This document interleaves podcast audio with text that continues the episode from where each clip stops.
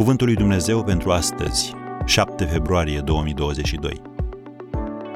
Tu poți răscoli lumea. Dacă grăuntele de grâu care a căzut pe pământ nu moare, rămâne singur. Ioan 12, versetul 24. Domnul Isus a spus, adevărat, adevărat vă spun, că dacă grăuntele de grâu care a căzut pe pământ nu moare, rămâne singur, dar dacă moare, aduce multă roadă. Am încheiat citatul. S-a estimat că un grăunte de grâu va produce o tulpină din care se dezvoltă trei spice de grâu. În fiecare spic sunt între 15 și 35 de boabe de grâu, ceea ce înseamnă că împreună produc aproape 100 de boabe dintr-o singură plantă. După ce aceste boabe sunt semănate, ele vor produce la rândul lor 3000 de boabe. Și când acestea sunt semănate, ele vor produce un milion de boabe. Și dacă continuăm tot așa, vom acoperi întreg pământul cu grâu. E uimitor ce poate face o singură persoană când își dedică viața lui Hristos și când își începe lucrarea în locul în care se află.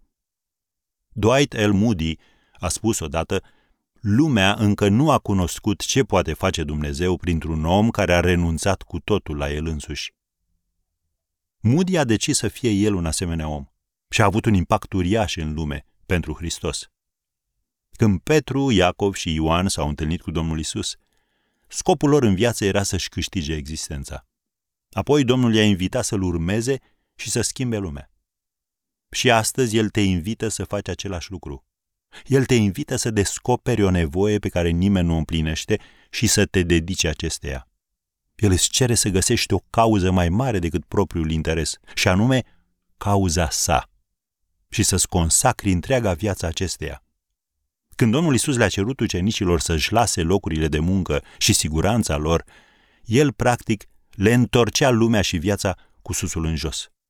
Dar când ucenicii au răspuns da, ei au lucrat cu atâta putere încât dușmanii lor i-au acuzat mai târziu că au răscolit lumea. Citiți Faptele Apostolilor, capitolul 17, versetul 6. Așadar, vrei și tu să răscolești lumea? Doamne ajută! Doamne, dă izbândă!